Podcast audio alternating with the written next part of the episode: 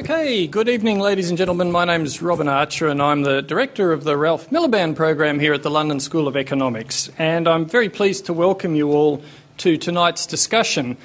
Um, it's hard to know what to say about Britain and the chaos that is ensuing all around us, but one thing I think we can say that's clear is that there's been a renewed interest in many quarters about basic questions of the structure of the political economy. And tonight we want to debate an aspect of that uh, set of arguments. Um, we've got two speakers, and I'm just going to introduce them in turn. First, we've got Professor Louise Haagh. Um, uh, Louise is Professor of Politics at the University of York, and she's written extensively about, well, about many things about democratisation, about economic uh, justice, um, about social policy. And she's been an advisor to all sorts of national and European institutions and international bodies connected with the United Nations, like the WTO and the ILO.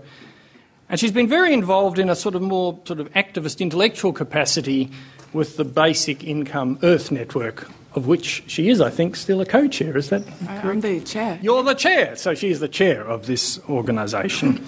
um, our second speaker is, is Anna Coote. Um, Anna is the principal fellow at the New Economics Foundation, and she too has written widely about, amongst other things, inequalities, gender, working life, um, and also social policy. And she's uh, been a commissioner on the Sustainable Development Commission, both the UK one and the London one. She's worked with international trade unions and think tanks. And um, she, she has, um, well, and in fact, what I wanted to say was that both our speakers have just recently published on the very topics they're going to talk about tonight. Um, conveniently, one of them has published a book called The Case for a Universal Basic Income, and the other has published a book, The Case for Universal Basic Services. So, our speakers are going to talk for about 20 minutes each. Um, and then after that, we should have a good chunk of time for questions and discussion. But before I call our speakers, can I just ask you to join me in welcoming our speakers, Louise Haagh and Anna So, thank you. I'm to begin. And my talk today is called Basic Income as a Stable Structure in Society. And I'm delighted to be here to speak about my perspective on universal basic income, which I'll do briefly by talking about the current juncture one at which basic income is, has become increasingly uh, a public debate. And I'll also touch on some of the arguments in my recent book, which uh, Robin just kindly mentioned, which came out with Polity in July. And I'll be arguing that the UBI UBS debate, which we've been asked to talk about, needs to be set in a wider context. And I'll also be arguing that there, I don't see a necessary or even substantive conflict between the two. Okay, and uh, I think we are actually perhaps collectively moving in that direction. So, first, what is a universal basic income? It is an income grant paid regularly, permanently, unconditionally to individuals. And in that sense, I argue it can be seen as an institutional innovation because even if not more money is paid out, the terms on which money is paid, that is unconditionally, matters it represents an important change. And whilst I don't think basic income is a magic bullet, as I argue in my book, or that it can stand alone, I think the principles at stake are very important and even urgent, not only when it comes to income transfers, but when it comes to the governance of the economy and society. So, first, how do I move it down? Oops. Oh, no, I seem to have turned it off. Oh. There we go.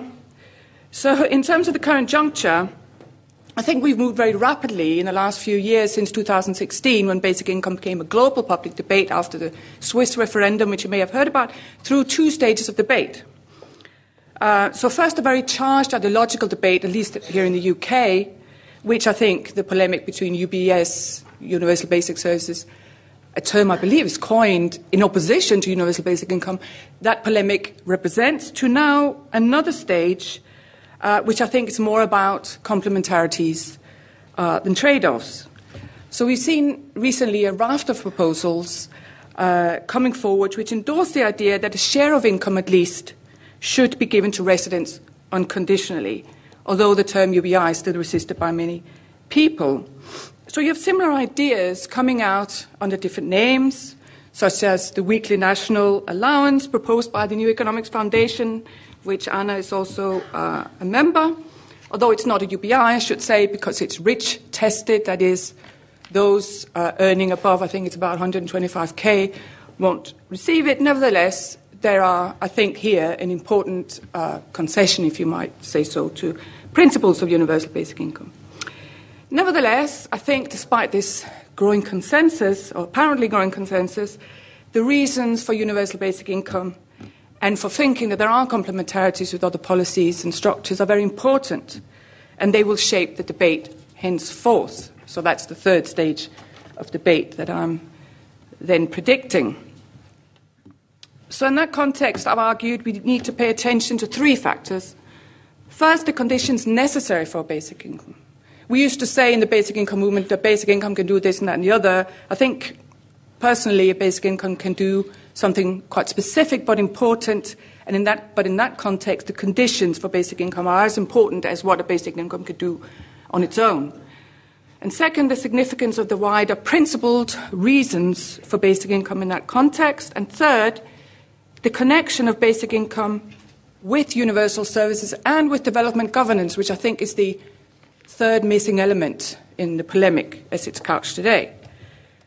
Um, so, first, the level and structure of, of public finance, of the economy, is, I think, an important condition on complementarities of basic income with services. And we can certainly see that when we compare welfare states, those states that would be better able to sustain introduction of a basic income and also generous public services. Second, transformations in development governance are, I think, an important condition for translating the effectiveness, again, of basic income in relation to outcomes both for individuals and in development governance. So, in relation to outcomes for individuals, um, basic income advocates often mention greater control of time or equal standing in social relations being improved, uh, which I think basic income contributes to achieving. But I think that translating those sorts of outcomes depends on efforts to make work and, and employment more occupational in structure. I think this is a challenge of our age. Uh, and this will also, I think, help enhance a basic income's impact on sustainability, um, which I think is linked with reducing competitive pressures on the economy. I think basic income contributes to doing that, and to promote conditions for more intelligent development, as distinct from cheap development driven by mindless uh, consumptions. So, with the implication then that basic income is one, I argue, among a number of stable and democratic structures that I argue we need. And for this reason, I emphasize basic income's institutional and developmental properties, those properties within the design, rather than merely the redistributive and monetary properties. And I think that really matters in ways uh, I've already indicated, and perhaps I'll um, go on to explain. Um, so, in that sense, or in the sense that a basic income is paid unconditionally, regularly, and permanently, it is, in fact, I argue, a humanist structure. It is even a paternalist structure, if you like, in the sense that it speaks to our existential need for stable structures for stable foundations and the knowledge of their continuing. Security isn't security that isn't stable. And we have a lot of evidence that that kind of knowledge of stability or security continuing is key to mental health. And so, because then I see basic income as constitutive of human development, I actually see it as a branch of social security. Uh, I notice there a slight difference with how it's put in the Labour manifesto, but we can talk about that later perhaps. So the way then I go on to argue that basic income is contributory but not sufficient for democratic and humanist governance and justice sets my take on basic income apart from more well known arguments in the left libertarian, more voluntarist, and what I call automation fetishist mold, all of which I believe are too ready to take globalization as fact and present basic income as a form of rescue or pure utopia. A flatlining of governance, even, where I like to see governance and economic security systems more as a case of architecture, a case of building homes rather than creating a platform for naked agency. So, on that basis, I argue we have uh, developmental and cooperative interests. I argue in my book, in control of time. And those cooperative interests create, in turn, our interest in forging stable structures in society through political economy. I argue that democratization of human economy uh, entails democratizing what I call developmental institutions. These are institutions that arise in all societies uh, as an outcome of the human life structure. So we're thinking of institutions of education, institutions of work, institutions of social security. Um, and what basic income then does, in my conception, within a systemic perspective on governance, is that it is contributory uh, to humanist justice in that sense, in the democratization of these institutions, specifically social security, by creating a developmental security structure in the ways that I just indicated, and by being a source of differentiation among the other institutions, in the sense that people have more of a sense of agency in terms of how they interrelate with these other structures uh, in society. So, in that context, I make a number of more specific, I call them historical arguments uh, in the book, um, which I'll just stipulate here rather than go into huge detail. So, first, I see the case for basic income in deep historical terms as a missing piece. I see basic income as a missing piece in the modern welfare state. It's not either a new idea or a new need, so to speak. And in that context, I talk about the contradiction historically between delivering services unconditionally and equally to the rich and poor, but making access to subsistence security into a status stratification. Um, the result being to make employment and social relations in the economy unstable and to contribute to generating poverty traps, which happen when individuals have to choose between security in society and employment because they can't have both. So, in terms of the historical case then for basic income, I think there are four acts. And it's the way history sort of influences the next wave of reforms. When you have a poor design, it tends to reproduce itself. So, the first act is the stigmatizing poor laws of early modernity and their long moral shadows in terms of how we think about the poor. The second act is then the design flaws that reoccurred in the modern post war welfare state, which I've just talked about. The third act is neoliberal globalization, which aggravated those flaws. And the fourth act is now the redemocratization, intelligent development, and humanist governance that we now need to aspire to. And in this sense, in one piece, I've talked about basic income as a pivoting reform in the sense that I think, because of the principles at stake and what it sets forth for us in terms of humanist governance, it can aid in propelling us towards other changes even if basic income itself is not sufficient.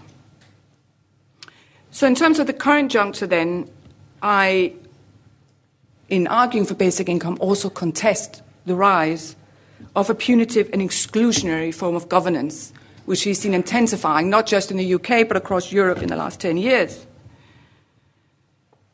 And I argue in a context of intensified global competition and precarity in employment, the rise of zero hours contracts in large corporations being a very clear indication. You have seen this empowered state turning to austerity, beginning to pick apart existing social economic security systems, flatlining them, uh, but also making them more coercive, both by withdrawing services and making conditions of income security more stringent with the imposition of sanctions. And so I argue this generates a number of governance pathologies in the form of a more punitive state and a more fragmentary system of social services. So, on the one hand, you have ever more stringent conditions on accessing support, be it services or be it income assistance, even though people have less control over their position in the economy. And on the other hand, there is ever less human contact in the delivery of those conditions and in accessing services. You have the rise of the web wall, where people wait in endless phone queues or face faceless applications and reapplications every time their status in the economy or the employment changes just a little bit. So, second, a second argument I make in the book is then that I see basic income as a contribution to humanizing or rehumanizing the welfare state and the economy on a new foundation. And this is in ways that go beyond the basic income itself, because I think its unconditional design helps make explicit the question of the relationship between the citizen and society and how that ought to be governed. So, then, last, in terms of uh, the book itself, I set uh, the case for basic income within a wider research program in which I've looked at the democratic constitution of the economy and of well being. So, one set of surveys, which was published in a journal called World Development, showed there were synergistic effects. This is effects that add up to more than 100%, uh, tied to combinations of economic security structures. And so, if you look at the effect of longer education and more stable employment, and you add external sources of income security by proxy, uh, for example, unemployment insurance, which here acts as a proxy for something like a basic income, the latter you see enhances the effects of the others when you, when you look at intrinsic motivation. And so this path diagram here on my slide shows how these different sources of uh, security interact to support intrinsic motivation, that is, in this case, valuing work for itself rather than as an instrumental goal.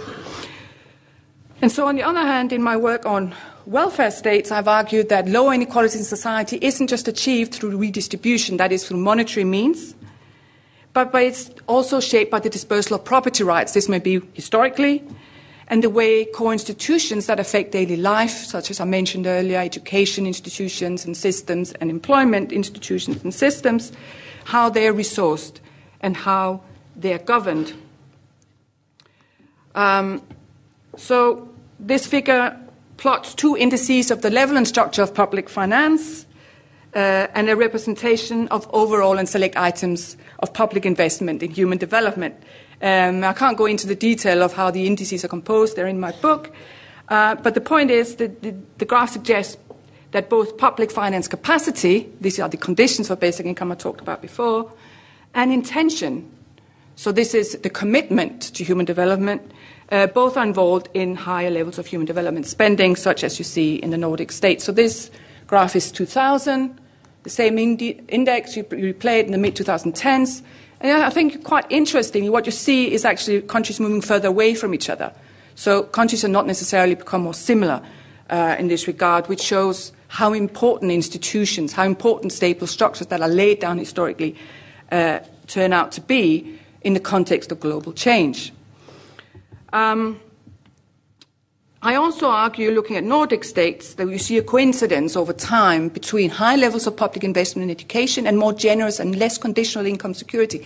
And this capacity, if you like, to govern, govern through a more humanist uh, perspective, you see this replaying again, even in the context of the administration uh, of uh, a more coercive benefit sanctions regime. And so here you see that in the relationship between how much states spend on administration and how much they spend on training and other measures for unemployed people. And here you have pre austerity 2007. You see uh, the UK and Denmark are the two countries I look at in more detail. Uh, and you see, whilst they spend the same on administration, Denmark spends a whole lot more on training. Okay, then we go to uh, just after the crisis. Uh, Denmark spends now more on benefit administration, this is when sanctions begin to be implemented. But actually, when you look at sanctions, they're implemented in a somewhat more protective manner. Then you see a whole lot more spending again as sanctions uh, regimes uh, become intensified, intensifi- uh, intensified. You see a similar level of sanctions in Denmark and Britain. One in four benefit claimants receive a sanction every year in both countries the, at this time. And then finally, you see what I call the backlash, because uh, partly uh, as there are more systems of scrutiny of benefit administration in Denmark, actually sanctions uh, come into question. You see municipalities are beginning experimenting with lifting conditionalities uh, in Denmark, which is, I think, uh, quite an interesting um, development.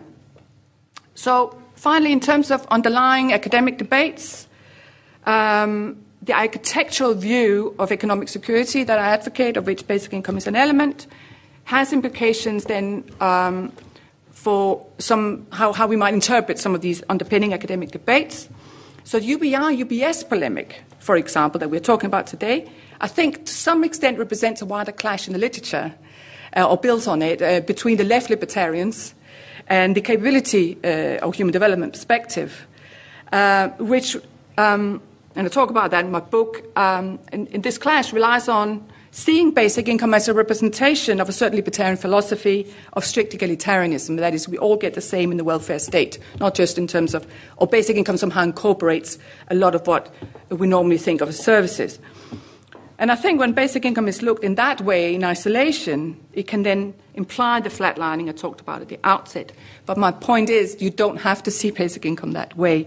It is just one way of justifying basic income. But just to illustrate the way the polemic is portrayed uh, in, in, diagrams or in the popular understanding, here you have uh, a picture of a family it's standing on boxes trying to watch a football match, and you can see the boxes here in the first image, they represent the basic income or the strict egalitarian idea of a basic income standing on its own. And what you have then is the father is able to watch the football match, his, his wife or daughter, I'm not quite sure, is just about able to uh, raise her head above the parapet, and, and her, his disabled son can't see. Uh, but from a capabilities perspective, once you distribute resources by need, you resolve the problem. So the issue I have with that is, while I agree with the problem, is that actually this idea, this image of the boxes, takes security for granted. It takes for granted that the basic structure of security society is in fact stable and unconditional, which precisely it isn't. Uh, and so my answer to that is to colour in the boxes at the bottom and say we need to secure the foundations of the building, and then we can have this architectural, uh, multifactorial approach to economic security, which includes basic income as a kind of foundation for the rest. And so here's just a representation of, of this idea that we can all, in different, different shapes and sizes, be on the road uh, as long as our needs, different needs are satisfied. And I, I, I argue the road is broken. Right? The basic security system is broken. We have unstable security. We don't know how long it lasts and when it will be taken away. We have coerced security in the form of sanctions. Uh, and we have a rising number of individuals falling out of society. In Britain, I believe, rising from one third to two thirds of individuals who notionally are entitled to benefits, who can't claim them or don't claim them, and who are often discouraged, frankly, from claiming them. And many of them have having been re- uh, in receipt of sanctions.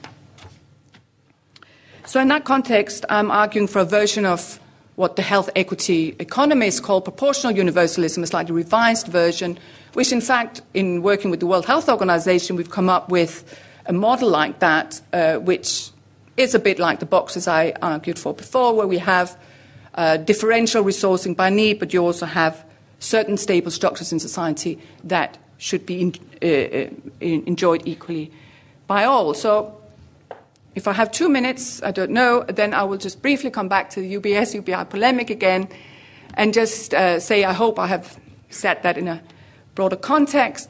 But I also want to question, actually, how radical either the UBI or the UBS concept really is, because one of the titles of this talk was that we, that, that we are presuming that these are, concepts are radical. And in the case of UBI, I think the only reason we think it's radical is because we didn't do something which is actually quite elementary at the uh, beginning, at the onset of, of, starting to build a modern welfare state, and because we didn't, we now think it's radical. And in relation to the UBS, I think, um, if I understand it correctly, UBS is in fact a case for returning or rebuilding the universal welfare state, um, and, and, and, it's sort of a nod to universal services, therefore, adding some new, very interesting elements in a context in which services are corroded. So, again, not particularly radical concept either. Uh, and I think then, in the sense that neither are radical and both are necessary and support each other, we're talking about a difference not of substance, but perhaps of sequence.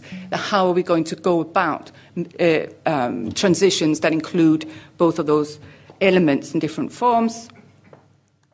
And finally, concluding, uh, a few notes of caution about the debate and going forward. So I think in terms of basic income, we are going to be looking at gradual transitions. Uh, partly because there are funding issues, but also because I think it's very important to think about affinities with other systems. I've talked about employment uh, uh, systems, but also contributory systems of different kind of tax and so on. And um, I think these deserve to be studied comprehensively. And I hope, uh, in that context, what we'll see in going into the future is that this becomes not a party political debate, but a much wider debate in society. Secondly, I think the debate in the UK has been redistributively charged, and this is typical of the debate in the UK about welfare in general. It's very much focused on how much those things cost right now, uh, and a tendency, therefore, to think about targeting as, as not just a temporary, but actually ends up being a permanent solution. Because, of course, when there's greater need, you want to focus on the poor. The concern, however, is then will universalism get lost? And universalism is, at the end of the day and in the long run, very important to build in a different kind of welfare state, right? One in, uh, that is based on equal standing between citizens. Third, I think then the UK scenario is very conservative. If you look at the different proposals for universal basic income, they are necessarily very low, low levels of benefits compared to some of the countries, and sometimes even a quarter of what you see in some of the European countries. Fourth, we should not isolate the basic income from other, therefore, institutional changes will help support funding for a range of measures. And finally, I think it's important to see basic income as a seminal change, a seminal institutional change to the welfare state. One um, that is above party politics, say that not least since we are in election mode. Um, I think, like the franchise, and like the NHS, and like universal schooling, once the principle is established, it will be hard to overturn. That is one reason for not going the targeted route, but go straight for universalism, even if it's a low level.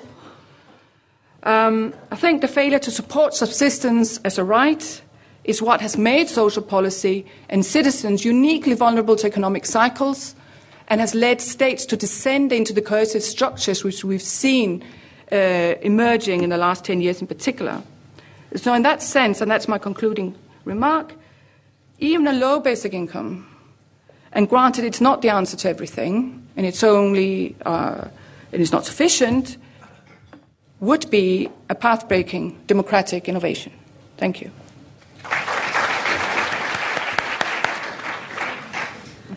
Good evening. Thank you very much for inviting me. Um, so, I'm going to be talking about universal basic services, what it means, why it matters, how we can make it happen. Before I start, I just want to um, pay tribute to my co author, of our forthcoming book, Andrew Percy, who's here, I'm glad to say. Now, it was Andrew and his colleagues um, at the University, University College London, the Institute for Glo- Global Prosperity, who first put the phrase universal basic services into the uh, discussion, into the debate. And, um, and we've been building on that ever since. So um, I'm very glad that he's here. Um, so, what does UBS mean? It's always easier to um, explain this in reverse order. So, what we mean by services is collectively generated activities that serve the public interest. And by basic, we mean services that are essential and sufficient rather than minimal, so that they can enable people to meet their needs. And universal means that everyone is entitled to services that are sufficient to meet their needs, regardless of their of ability to pay. So that's what, in a nutshell, what we mean by universal basic services. Why does it matter now? Well, I probably don't need to tell you this. We're, we are in a really bad mess. We do need some bold ideas, some bold new ideas and changes. Um, we, do, we have widening inequalities, we've got deepening poverty, we've got acceleration towards ecological catastrophe. And we've got the churning in the labour market as partly as a result of automation, new insecurities. And particularly relevant to this debate, the collective values of the post war settlement have been pushed out by market values. So we have individualism, choice, competition, and consumerism. And public services have been badly damaged by austerity and by anti state politics. So, the idea of universal basic services rests on three principles. The first one is shared needs. These are um, life's essentials that enable us to survive and flourish, and they're common to all of us. And they're different from wants and preferences. So that's the first thing. We share these needs. Secondly, collective responsibilities. We're pooling resources and sharing risks so that we can all meet all of our needs. And that we see as the fundamental basis of social life. Third principle is sustainable development. We're meeting the needs of the present without compromising the ability of future generations to meet their own needs, and some of you will recognize that phrase from the Brundtland Report. So, those are the guiding principles for universal basic services. Just a word more about needs, because this is very important to get this understood as the basis of what we're talking about. There are certain, some of you will be familiar for, with this, forgive me if you are, but uh, there are certain basic needs physical and mental health, being able to think for ourselves, and being able to participate in society. And those have been um, identified as, as basic needs by the capability theorist uh, Martha Nussbaum, by Ian Gough, who's also here this evening in the theory of human need. And there are intermediate needs which are essential for satisfying those basic needs. And these have been described, uh, been listed as uh, water, nutrition, shelter, secure and non threatening work, education, healthcare, security in childhood, significant primary relationships, physical and economic security, and a safe environment. Now, these are the things that we need in order to meet those basic needs, and they are common to all of us. And they're also the thing that's different there is that the intermediate intermediate needs do evolve over time, and there, uh, as people have begun to identify access to transport and digital information as intermediate needs. These needs are universal across time and space, and they allow for sufficiency. So, but, but how they are met varies widely between locations and generations. And that idea of sufficiency is very important when it comes to sustainable development. I'll come back to that. Now, I want to talk about the social wage because UBS is about enlarging the social wage. And this is roughly how we see it working. We all expect to buy some of life's essentials, if you think back to the needs thing, ourselves. For instance, food and clothing, provided we have enough money to do so.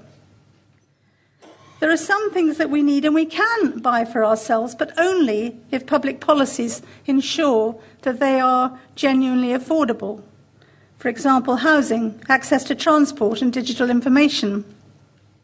And then there are some things that we need but we can only afford if we're very rich. Um, education, healthcare, childcare, adult social care would be in that category. So the social wage is therefore vital. What it provides is collective services for life's essentials, the ones that people can't afford to pay for themselves. So it's a, a virtual income. And it also includes income support so that everyone has enough money to pay for affordable essentials.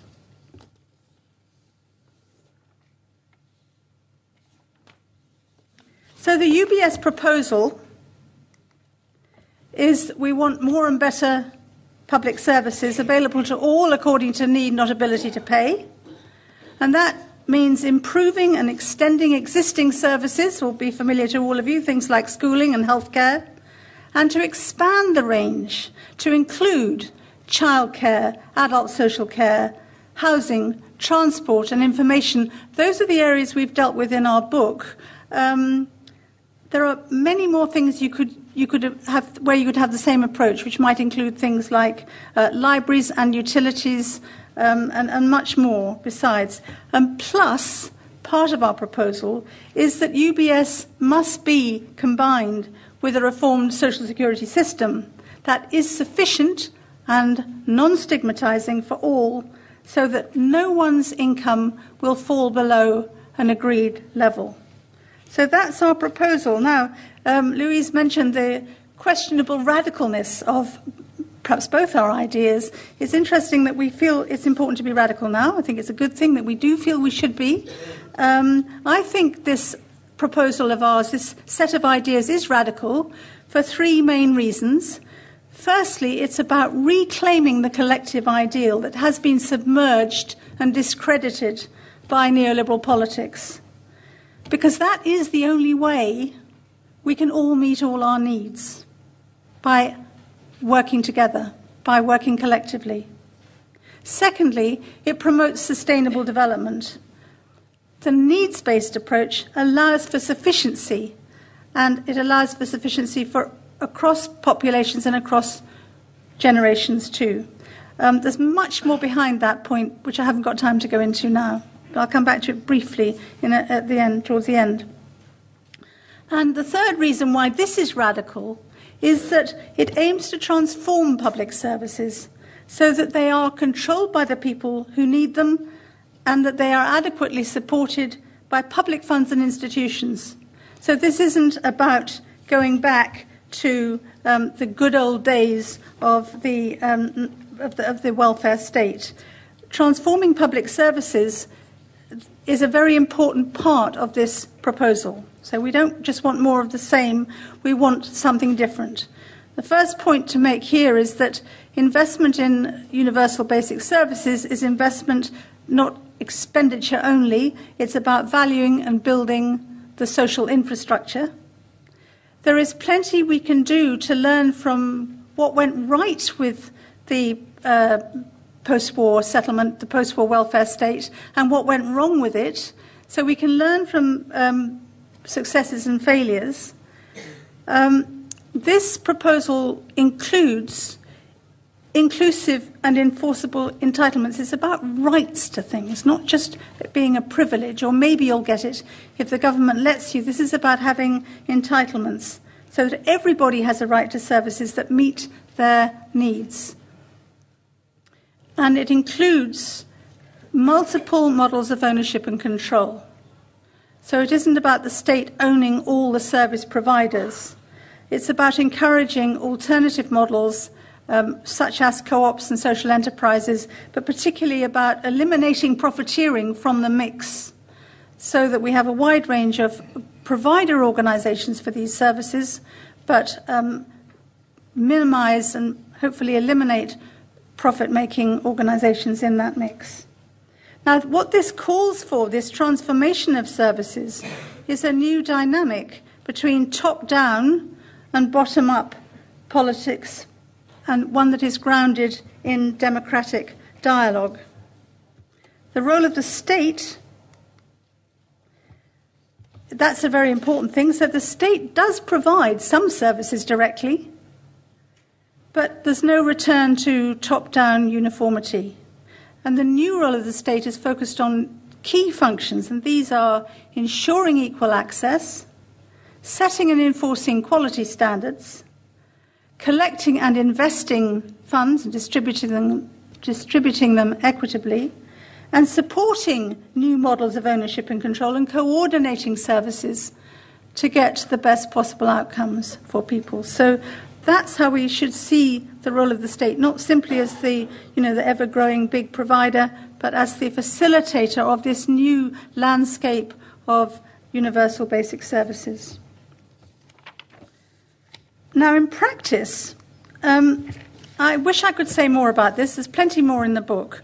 But um, what we want to say is, again, this is not about one way of doing everything each area of need will require a customized approach to get it right, to get the services, to get the way of meeting people's needs right. So you won't do childcare the same way you do transport, and you won't do uh, housing the same way you do healthcare, obviously. So you need a customized approach, and we build on what's already there. For example, with childcare, we would see there should be universal access with well trained and suitably paid staff um, with the parents properly involved. And there are examples actually all over Europe, but I would pick out Norway as being one of the best exemplars of, of high quality childcare. adult social care, well, there, there should be a, pre- a focus on preventing people needing it in the first place, uh, universal free access to care, good support for informal carers and bringing those two things together, again, well trained and suitably paid staff, and there is a, a good model in Germany for the funding arrangements for uh, adult social care that we could look to. Not the only one, but it's, it's one that we could point to. With housing, we would look for large scale public building and refurbishment program, uh, changing public land ownership, uh, more mixed neighborhoods, much better tenant control, and there are lessons to be learned among many other places from Vienna and Copenhagen and the way that they manage housing, which is very different from the way it's done in this country. With transport, we're suggesting, well, free buses for everyone. Let's start there, maybe build on it um, well connected routes so that people can get to where they need to be. Lessons can be learned from France, particularly the way they finance their transport system, and from Estonia, um, where they've got free bus services uh, in their capital city. And with information, well, the internet should be regarded as a utility, not a commodity, with universal service obligations. And there are some examples of um, things that are interesting things going on in in Barcelona in particular, but there are many others as well. So that's just a little rush through the practice of it. Um, now, here are some promises. Everything on this slide is a quote from um, a recently published document by a particular political party. Um, and I think they've been reading our book so in childcare, now these are just quotes. I mean, uh, a new service, Sure Start Plus, with enough centres to provide a genuinely universal service available in all communities. A comprehensive national care service for England, community based, people centred support to ensure that older people have their personal care needs met. Housing. Actually, I didn't get this from the manifesto, this comes from a, another policy document recently published. One million genuinely affordable homes over a period of 10 years to be built, a majority of which will be for social rent. Transport, a sustainable, affordable, accessible, and integrated transport system, founded on the principle that transport is essentially a public service. Access to digital information, you'll have heard about this. Full, free, full fibre broadband to all by 2030 and there's more. There's more about libraries being preserved for future generations, updated with Wi Fi, etc. Guarantee every young person access to local, high quality youth work, and, everyone, uh, and ensuring that everyone uh, has a, access to healthy, nutritious, sustainably produced food, and so on. So, this idea is in the wind now. It's, it's, uh, it's with us, and it's something we can all grasp and build on. Uh, however, you know, there's a long, a bit of a distance between promises and um, practice. But supposing that UBS can be delivered, we are convinced that it will deliver real benefits across four dimensions equality, efficiency, solidarity, and sustainability. Now, with equality, um, public services are worth far more to poor households who'd have to spend three quarters of their income on existing services if they went free. Um, and they have been found to reduce income inequalities by about 20% across the OECD countries. For efficiency, well, services give better value for money than individual market transactions when it comes to meeting shared needs. There are economies of scale, there's uh, less risk of moral hazard, there's no gaming, no profiteering, um, and competition and choice have been sh- shown to, to fail to drive up standards or increase efficiency. I mean, the example is always quoted, but it is a good one, and that is that the US spends twice as much on healthcare as the UK and has lower life expectancy. And then it's also worth remembering that investment in, in public services yield really solid, good, long-term social and economic returns. So that's efficiency. For solidarity, the very matter of getting together and pooling resources and sharing risks helps to build a sense of mutual regard and empathy and interdependence. It is itself, it's a, an expression of solidarity. Um, and calculations built on individual self interest obviously drive people apart. So the opportunity to build a greater sense of solidarity is there. And then, um, last but certainly not least, solid, uh, sustainability. We again, this is something we've gone into in more detail in the book. But if solidarity can, uh, sorry, sustainability can be seen across uh, society, economy, and environment, um, we believe, or we we think, our researchers have led us to the view that that UBS can help to prevent harm to health and social well-being, and because it will be a great source of employment. It will generate sec- secure employment, help to generate secure employment, to stabilize the economy um, in times of uh, downturns, and, and much more besides on that front. And perhaps most important of all, a collective system that is based on the idea of sufficiency for meeting the needs that we all share is much better able to help to cut carbon emissions, safeguard natural resources, respect planetary boundaries than a series of individual market transactions or a system of service providers that's based on, um, on, on markets. So, those are the benefits. I wish I could go into them in more detail, but I can't. I'm now going to turn, just before I finish, to the comparison, if you like, with um, with UBI and, and the, the relationship between universal basic services and universal and, and universal basic income, or cash payments, as I call them here. Obviously, both are essential. The question is, how are they going to be compatible? We have estimated the cost of our program, our proposed program of universal basic services, as being somewhere between 4 and 5% of GDP. I know GDP is a bad measure, but just bear with me on this one because it's the easiest way to make these comparisons. It is definitely possible to have a, a generous, guaranteed income protection scheme that is fiscally compatible, that leaves enough fiscal space to have services too. Now, at the New Economics Foundation, my colleagues are working on a scheme, uh, and they reckon the net cost is about 5.8% of GDP. This scheme is based on the idea of restoring child benefit to 210 levels. It swaps the personal allowance, tax allowance, with a cash payment to all but the richest. Uh, Louise referred to that. Um, it's not UBI. It, is, it, is, has a large element of universality to it. It improves social security payments by 5% for all, removes caps, and reduces rates at which benefits are withdrawn. So that's a sort of package of social security reform that we think is fiscally compatible with UBS. But everything depends on how much is going into the cash payments where are the thresholds? What are the trade offs?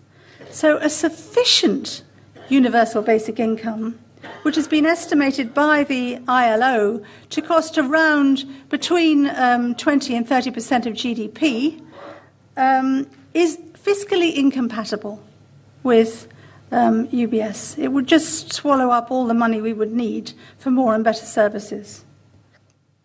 Then there's a question of whether you could just have a little bit of UBI, a modest or a partial UBI? Well, that really depends because if it's seen as the first step towards a sufficient UBI, then it's useless, really. It's incompatible fiscally because it would end up sucking in more and more money, and ideologically. This is my view that it's ideologically incompatible because it's just about giving money to people to buy what they can in the marketplace. And that is, it's in a different space ideologically from the idea of people getting together and sharing risks and pooling resources to help each other. And the two, because they will be competing for the same amounts of money, um, they, that creates an incompatibility. If additional funds can be found, and indeed everybody always says they can, and they probably can be found, then, you know, from extra taxes or from a social wealth fund or from borrowing or whatever, then I would say actually those extra funds are far more urgently needed for other things, such as um, a Green New Deal and carbon mitigation, than it is for giving uh, universal basic income to everyone, including people who don't need it. So, um, those are some points about the comparisons, and it, it's worth remembering that an enlarged social wage means that people need less disposable income to meet their needs and to flourish. So, um, now then, here's a little slide that shows some things that I've been trying to explain in the previous slide. Um, and there's a big caveat here because this is sort of, it's not quite back of the envelope, but it's nearly just back of the envelope. Um, but it is, it does show you, it is, it is an attempt to compare the kinds of expenditure. So on this side here, the kind of brownie ready block, that's a sufficient UBI when people are given just about enough to live on, right? And the next one along is a partial or a modest UBI, sort of first step towards, or not. I mean, anyway, it's a modest UBI that you can't possibly live on, but it's like a, a gesture. Um, and then the next one along is our, our, what we reckon it would cost to do what we are proposing for services for UBS. And then the next one along is the, um, the NEF scheme, which combines universal basic services and um, a uh, an overhaul of the social security system. Now, what we've done there is we've added in the personal income tax. So they're all gross figures there. So, what you can see is that although the NEF scheme, which is the yellow block at the end there, is almost not quite as expensive as the modest or partial UBI, you get the services as well. So, for me, there's on a simple kind of value for money basis, there's no comparison between the two. Um, in conclusion, so what we're aiming to do is to build more and better collective services for everybody according to need, not ability to pay, as a matter of right, plus a reformed social security system that gives everyone a guarantee that their income will not fall below a democratically agreed minimum. There are no silver bullets. If you want to pool resources and share risks so that all of our basic needs are met, this is going to be complicated. It requires a robust and many sided political programme with strong, sustained public funding and support. Collective services, if they are well organised, democratically controlled, and adequately funded, are the best hope that we have of promoting uh, equality, efficiency, solidarity, and sustainability.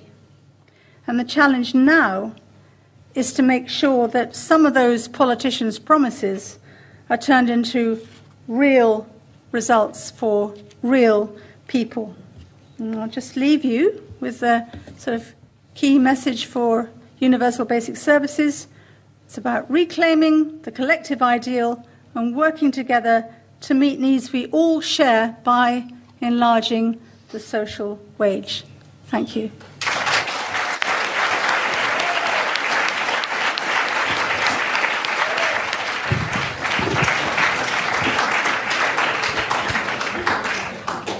Right, well, thank you very much. Um, we've got about 30 minutes um, for questions and discussion. So, can I just um, take some hands? I'll, I'll, start by taking individuals, but if there are a lot of people, I might take more than one. And can you just say who you are and if you've got an institutional affiliation, because we have a podcast audience who can't see you.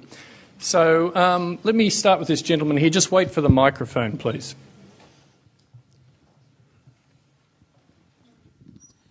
Good evening. Uh, I'm an Italian that lives in London, and um, I found quite interesting the presentation, uh, especially from the professor from York University, because uh, in my country the government they just uh, uh, put in place the, the basic income. the, the new government he used this slogan during the election, and now we put in place this uh, basic income uh, recently in the last six months. But they got a lot of critics, a lot of critics because they said that uh, it was not it was not basically coping with the need and the problem in Italy of unemployment and with uh, huge inequality. Um, so the, the main critics they found on basic income is basically that they don't motivate people to produce or to uh, to produce income or to basically go to get employed. And so I found that the model of the professor uh, Anna Coote that probably is going to meet more the need in a country that uh, has a huge inequality. So I, I, would like to know your opinion on uh, on that. Okay, thanks. So more than one question at once? Yeah. Um, well, let's just start with that one because then we can gather. Um, if you okay. if you just want to, Louise. Well, I mean, I, I reiterate what I said in my presentation. I I actually agree with almost everything that Anna Coote said. You know, I, I'm not. I don't accept the polemic. I don't accept the trade-off between the two things that we're talking about today. Um, so, and I think I think it's. But in the case of Italy, you I, I think what you're talking about, there's a misnaming of what, what's happening uh, in Italy. It's not a universal basic income as I understand it. It's a, the introduction the beginning of rolling out a minimum income scheme, which Italy has never had. And it still has conditional elements, and I, I believe it's means tested. So I think there's a whole confusion there over terminology in any case. But I, I, I mean, I, I can quite see how in a country which doesn't have public finance provision for income security as it is, you, know, you, want, you might want to start gradually. I mean, you, you, you may not want to uh, or be able to uh, implement a, a, basic income scheme universally. And indeed, the calculations that have been done by one of my colleagues, Colombino, has shown that it will be more difficult uh, until other other transitional measures and a period of time for raising taxes and so on in countries like Italy uh, Spain or Portugal uh, than it would, say, in the United Kingdom or indeed Scandinavia, which are best placed to introduce something like uh, or con- converting systems towards having a lower band that is universal and unconditional. Uh, unconditional. Okay. Um, other indications, right? Um, so I'm going to take someone up there. Can I have that woman with glasses first? And just remember to say who you are, please. Hi, my name is Tiffany. I'm an alumni from the LSE. I was wondering what your opinion was on universal credit because you mentioned earlier, Anna, um, about having no one's income dip below a particular level. To an, you know, implementation problems aside, that kind of is the idea of universal credit. So I'm wondering how you, what you think about it, and whether you think it's part of what you're advocating for or something completely different. Okay, so we'll hold that thought. Universal credit, and uh, the gentleman at the back.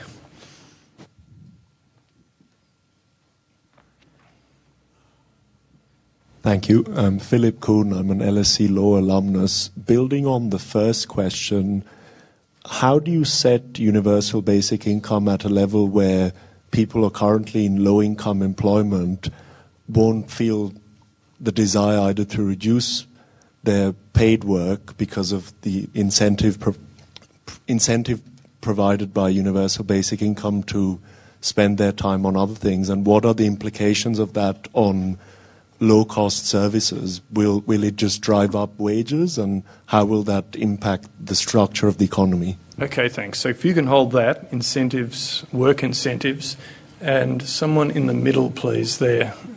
The Hi, my name's Amr Hussein, and I'm just curious about uh, what impact universal basic income could have on inflation. Essentially, could it raise the cost of uh, things to an extent that it would kind of negate the value of the universal basic income itself? Okay. So, Anna, do you want to go first with the credit point? Universal credit.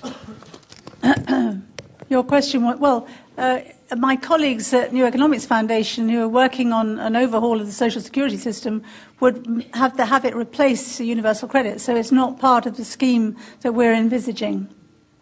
So that's. Um, I, would like to come back actually on the, that first question because I think uh, it matters hugely whether the introduction of anything, whatever it's called, uh, thinks that or is thought to be on the way to um, a universal basic income for everybody that is enough to live on. If it does, then really we should be very worried about it because it will mean that it will be prohibitively expensive. And we will not be able to have services any longer if we spend our money on that. And it is no surprise to me that you've got a lot of uh, um, tycoons in Silicon Valley, for example, who love universal basic income because they think that it will keep the population just about carrying on shopping while they go on uh, making money and the state doesn't have to do anything at all. So there's no collective services. There's no, uh, yeah, there's nothing like that. So let's just bear that in mind. If we're thinking about UBI, is it something, if we're just going to pay a little bit for it, just have a little bit to start with, do we want to go the whole way? And if we do, why? And do we understand what the trade offs are? Can I come back on that? Because that, can, that yeah. was something that was mentioned in the presentation. I mean, I think you have internalized, if I may say so, the libertarian, the, the, one of the particular libertarian proposals for basic income and assume it's the only one. Not at all, no.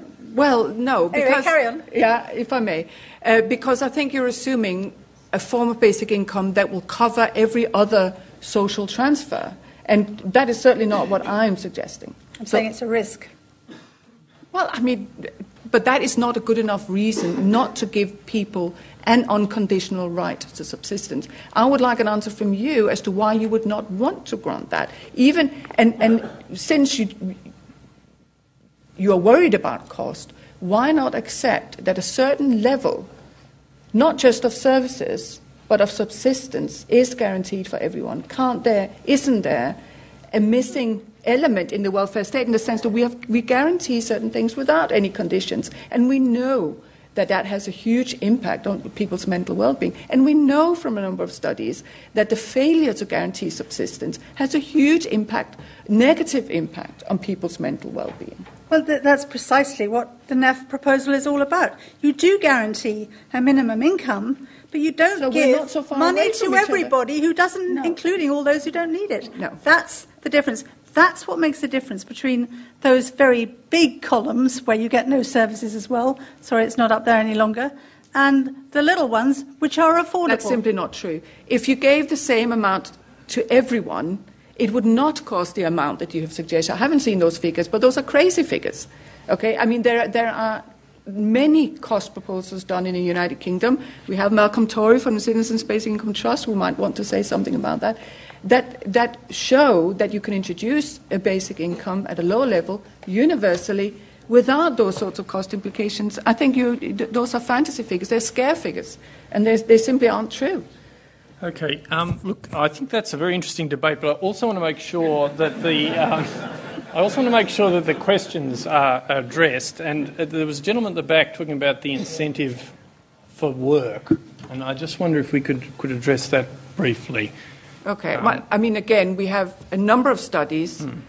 uh, that already show of, of, schemes around the world, of cash grants around the world, and the effects they have. We have control groups that receive and uh, that don't receive, and other groups that do receive, and so on, who, are, who, sort of mimic, or we can assume, proxy for the kinds of effects we might see if we introduced a universal basic income. In other words, schemes that allow people to withdraw from the labour market or to change their jobs which is not dissimilar to what would happen if you had a low basic income. It might not be sufficient. You would need, there would be an incentive to earn.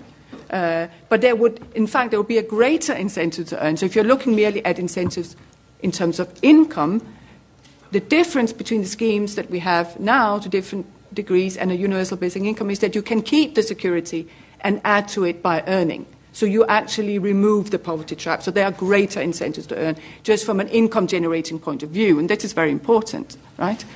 Um, but we also have a number of studies from different countries of unemployed people uh, looking at their transitions back into work depending on what kind of security they received and what kind of support they received in terms of occupational training and so on. And it's quite evident that people do want to work, and with the right incentives and the right support, people achieve longer term employment. It's true that through some of the sanction systems we see today and the punitive ways of getting people back into work, you see sometimes short term high employment effects, but the sustained longer term employment effects are worse. So people don't stay in jobs for long uh, or they exit the labour market altogether long term. Okay, look, um, we haven't addressed everything, but I think that a lot of people want to ask questions, and I want to I want to get a number of different people in. Um, let me just survey the scene. Um, so I'll start this person here's wait for the microphone, been waiting, and then you up the back in the middle. Right, my name's Ron. Um, I'm not in academia. I work in an office for a financial services organisation, and I approach this from um, a bullshit jobs perspective, um, on the basis of which I just don't accept the preposterous costings of universal basic income. Uh, in my view, in a lot of cases, it'll be cost neutral in the sense that um, you're looking at the cost and not the savings. Abolish pensions, etc. Ultimately, that would be a saving.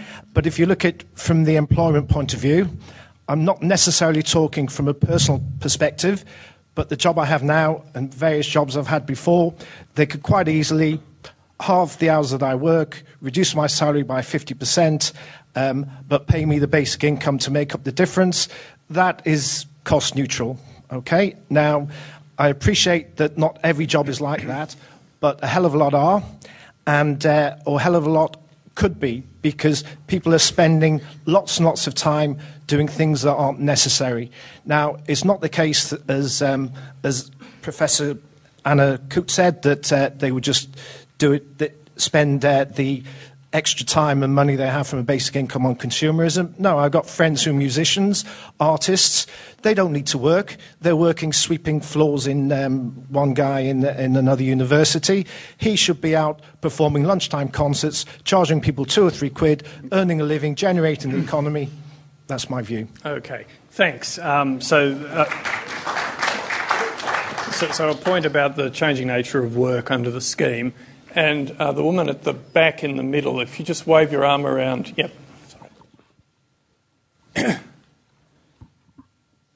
um, I'm asking about uh, UBI. You said that you, people should be given enough money for subsistence, but then if people have uh, all the services that they need, they all have free transport, free uh, healthcare, free education, then I think wouldn't that like in somehow be enough for subsistence? And then therefore any further work you would do it would be for more than just subsistence.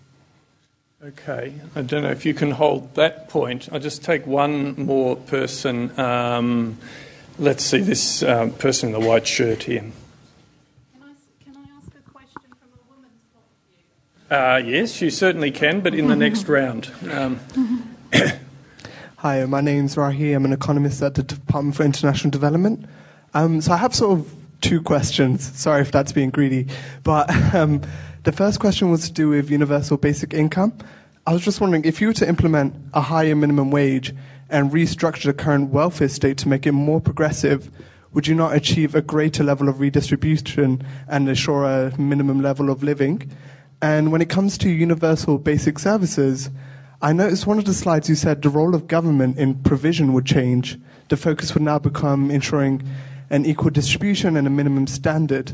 So I was just wondering what the governance structure was with the provision of the provision of services, um, who would be providing it, and how. All right. Thank you. So let's keep the answers relatively succinct, then we get lots more I'll questions try. in. I mean, I think where Anna and I agree, uh, actually, I completely agree that social wages is it's, it's, a hugely important concept. I think what we need in today's societies is a greater level of socialization of income and services. Okay, and, and that socialization of income can take different forms. And I think it's important that it does take in different forms. I do not subscribe to the idea that all, all income should be distributed via universal basic income. I think we need public investment into new occupation economies. I think we should support better reward for work and employment. I think we should support stable employment. I don't think these things are mutually exclusive, but they do certainly relate. And the level of basic income uh, needs to be, as I said in my talk, thought about in relation to other systems and, and needs to be thought about quite carefully. You know, I'm not of the view, uh, and I state this, that uh, not all advocates of basic income believe that everything needs to be rolled into a universal basic income. That is a particularly libertarian view, and actually it's quite a futuristic one. You know, and uh, although that has also since been modified by the proponents of that view. And I want to say, when we talk about this scaremongering picture of the people in uh, Silicon Valley, I mean, that's completely out of step with reality. We have one party after another the Labour Party, the Green Party, and right across Europe, one right wing parties as well, in the case of Finland, taking up this idea. As I said, it's not an ideological and shouldn't be seen as an ideological idea. It's, a, it's an institutional innovation that will help support many of the reforms that Anna talk, is, is, talking about. I, I, simply don't accept that there is the, the sort of conflict that, that we're talking about here. And I don't think, as I said in my talk, we should think about this just in terms of the money. We should think about it in terms of the sense of security that people have. Now, there was a person who said, well, why can't we just, if we have just services, why do we need money at all? But, I mean, if we weren't going to go back to truck and barter, where there is no money, and we don't have a money economy, I don't know if that's what you're suggesting, but as long as we have a money economy. And there are positive aspects to having a money economy to a certain extent. It does allow individuals some degree of independence in terms of how to spend their means.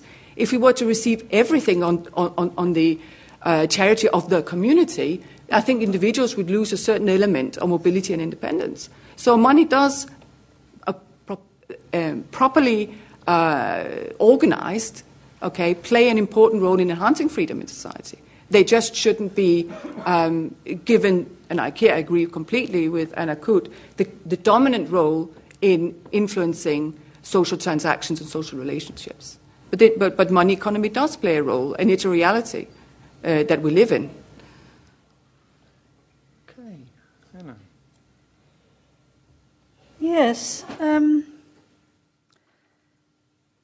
I'm, I'm really intrigued about the fact that We've only had one question about services so far, and thank you for that. Um, I, I think one of the things that we're trying to do is to remind people or raise their awareness or put the matter before them in the first place if it's not been really on their agenda before that, that how we do services and services is a very unfortunate term but these collectively generated activities that we do and we can do more of to help each other to meet our essential needs and to live and flourish are really important.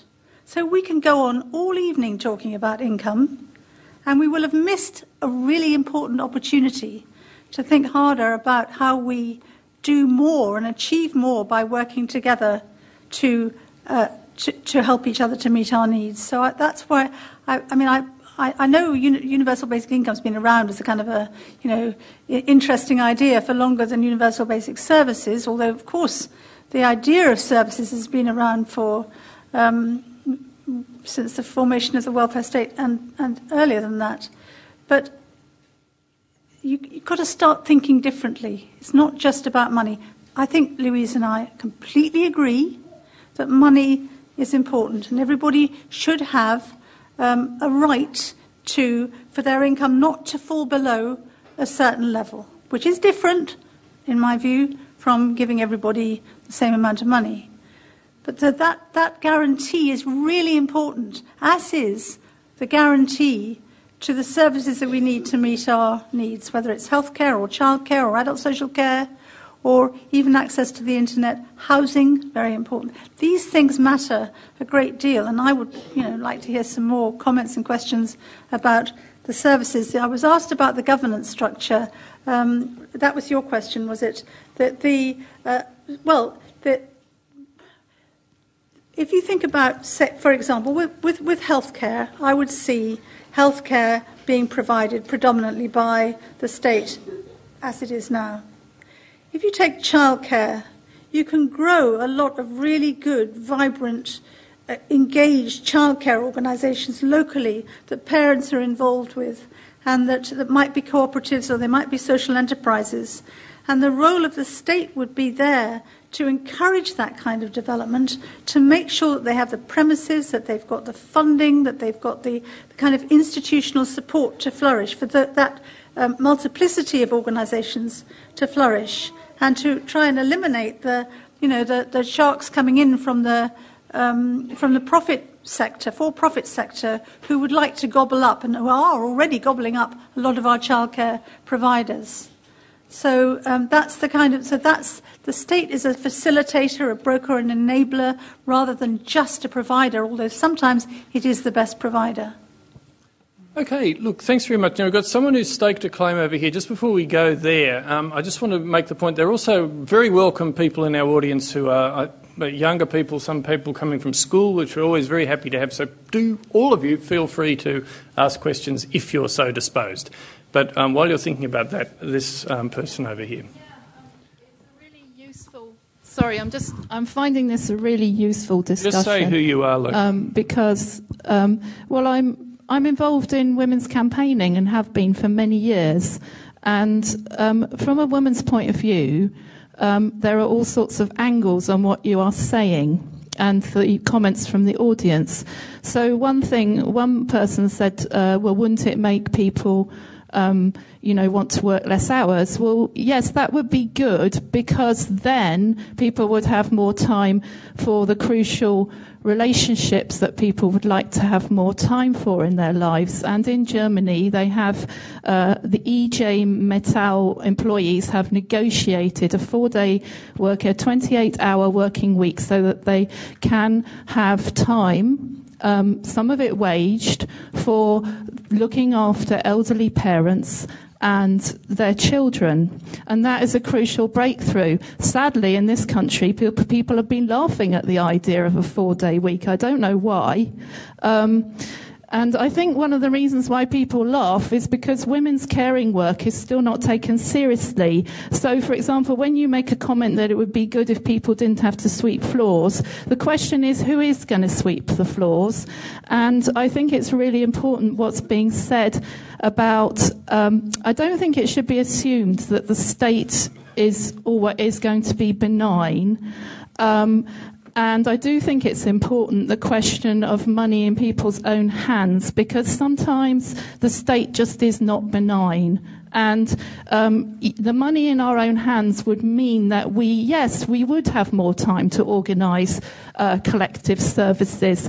And women are the ones who massively do the informal organising of collective services already, but that's not recognised and it's still built into the injustice.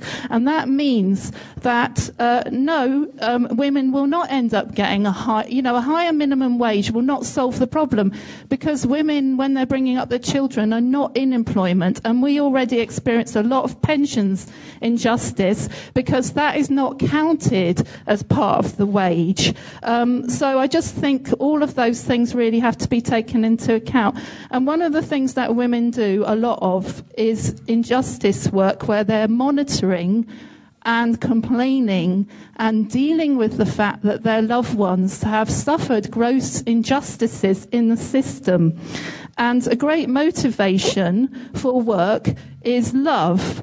You know, love of the environment, love of other people, okay. and love of things that are beautiful. So when people talk about demotivation or people being lazy or not working, I'm sorry there's this thing called love, and it makes us want to do certain kinds of work and not work that's destructive to the planet or to people or that creates rubbish and crap that nobody needs or military that kills other people. Because we want to do work that does involve love, and we also need money so that we can have those choices and we have a buffer between us and the state just deciding what we should do when it's not always benign. All right, thank you. Now, listen, there are quite a few people who want to speak, um, and I'd, I'd, like to get a number of people in if possible. Um, if, if, all the contributions are that length, we won't get very many in.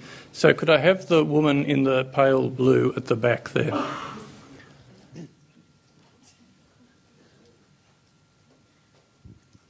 Um, thank you for your talk. Uh, my name's Abby. Um, I'm interested in both UBI and universal basic um, services. I'm just interested more so in terms of the universal credit aspect. I know that you said that you might be thinking about sort of getting rid of universal credit and replacing that with something. Um, I'm not sure if I was following what is it is the, the idea that universal basic services replaces the welfare system, or I don't quite understand. Okay, and now I just want to see if there's anyone up the top there. Yes, that, that woman there next to the microphone. Hi, Hi, I'm Nico. I'm an economics student from uh, SOAS. Um, I just wanted to ask a question about um, the role of universal basic income and services in the decarbonisation of the economy. Um, you both mentioned sustainability a couple of times. Um, I know that universal basic income has gained a lot of interest from the degrowth movement, um, and I wanted to just hear you elaborate a bit on this and your kind of thoughts. Okay, look, uh, there, there, are obviously lots of people, but it's equally obvious that time is pressing. So I think if you could just selectively choose what you'd like to answer. Um, Do you want to go first? I think the first okay. question. All right. In terms of um, sustainability, which is related to degrowth, I, guess degrowth is a means to sustainability or a particular means uh, to, uh, towards it.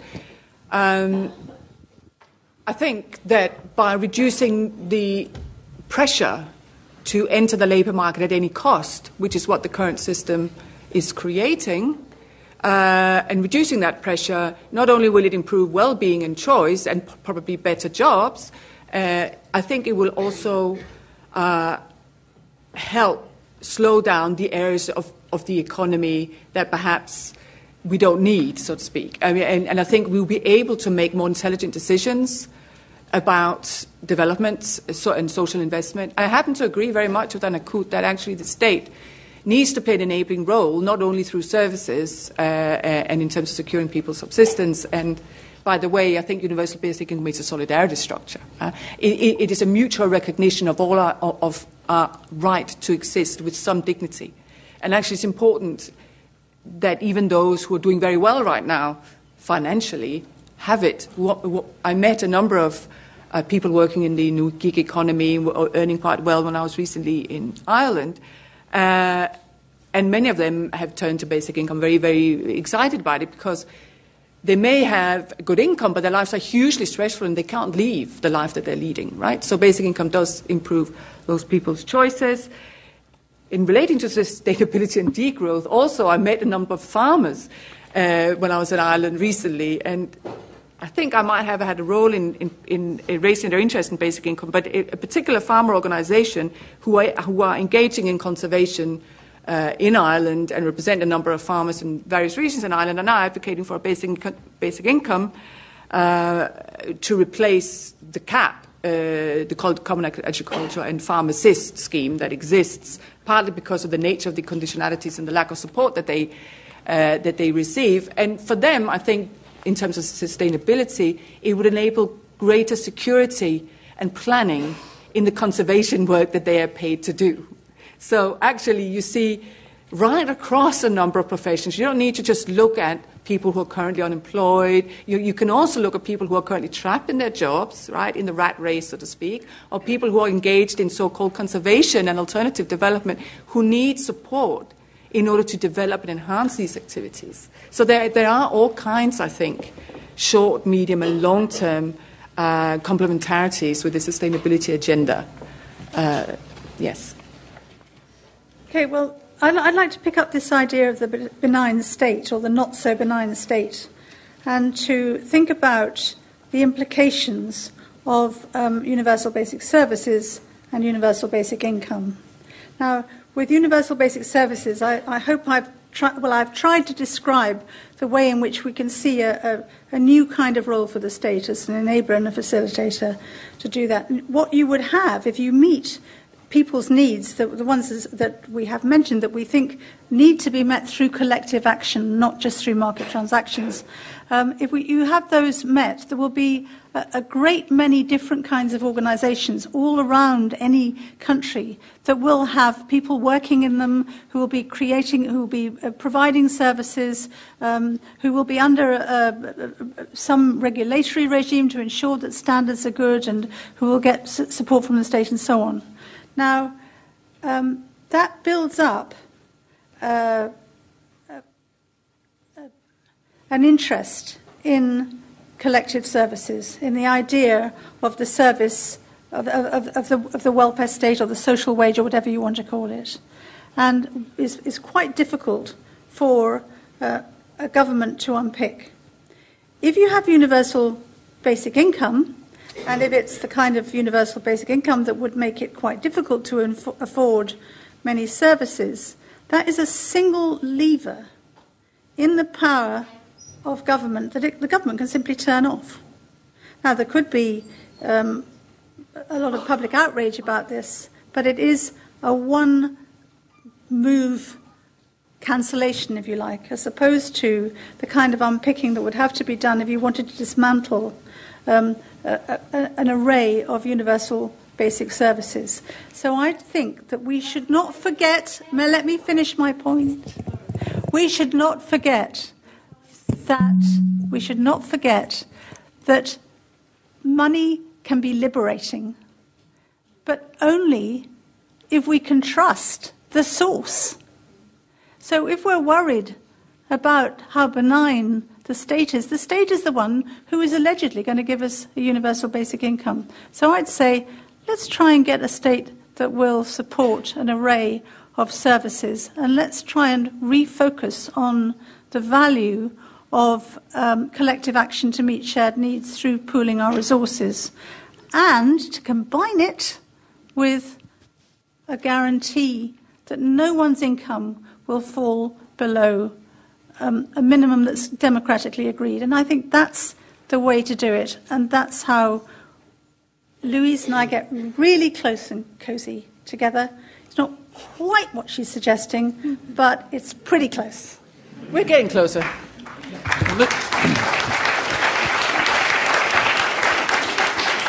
Well, listen, thank you both very much. That's a, a, a, great note to end on. I mean, I think we should thank you both for setting out not just a sort of policy rich set of propositions, but also seeking to underpin them with an underlying moral philosophy. And, and we heard a case for the basic, uh, for the universal basic income, which saw it as a, ultimately a source of human security and a necessary condition for human development. And likewise, we heard a case for universal basic services, which saw it as a way of reclaiming through rights, collective ideals, uh, through the expansion of a, of a, social wage. And I think these encompassing ways of thinking about things should be food for thought for all of us. Can you join me in thanking our speakers, Louise Haagh and.